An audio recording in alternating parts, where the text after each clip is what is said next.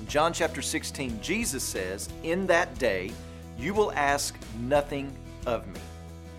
Jesus begins explaining that the disciples will no longer be asking him questions or a certain type of questions.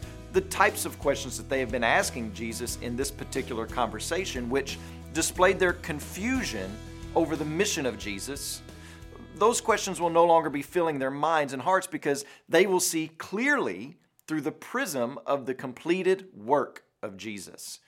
In that day, the disciples would be holding a crucified, resurrected, glorified Jesus. No more questions about where he would be going. No more questions about his divinity. No more questions about his relationship with the Father. They would know. And as a result, everything else in their life would be framed through that lens. But there's another audience in view as well.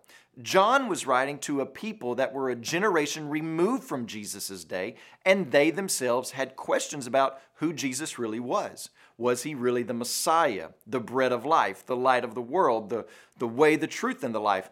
All of those questions are answered in the resurrection of Jesus. You do not question the validity of a man's message that has been murdered, graveyard dead for three days, and then reappears breathing with new life. And we today are to see through this same lens. Everything in our lives is to be shaded by the lens of the crucifixion and resurrection of Jesus. Have any of you been to the eye doctor lately to get an eye exam? I went to the eye doctor not too long ago, and you know the process. You sit down in the chair, you take off your glasses or take out your contacts, and my eyesight is actually pretty poor, so everything gets really blurry really quickly. But I know exactly where the eye chart is on the wall, and so I start to try to memorize the rows of letters before I actually take out my contacts. I really don't know why I do that, as if it's to help me in any way. But the doctor comes in and they put that machine that looks like some weird monster with a long neck and they put it right up there against your face and you, you look through it to see the eye chart. And they always start out with a lens that makes everything look fuzzy. And then they ask you to read the smallest line that you can read. And for me, it's usually just the big E.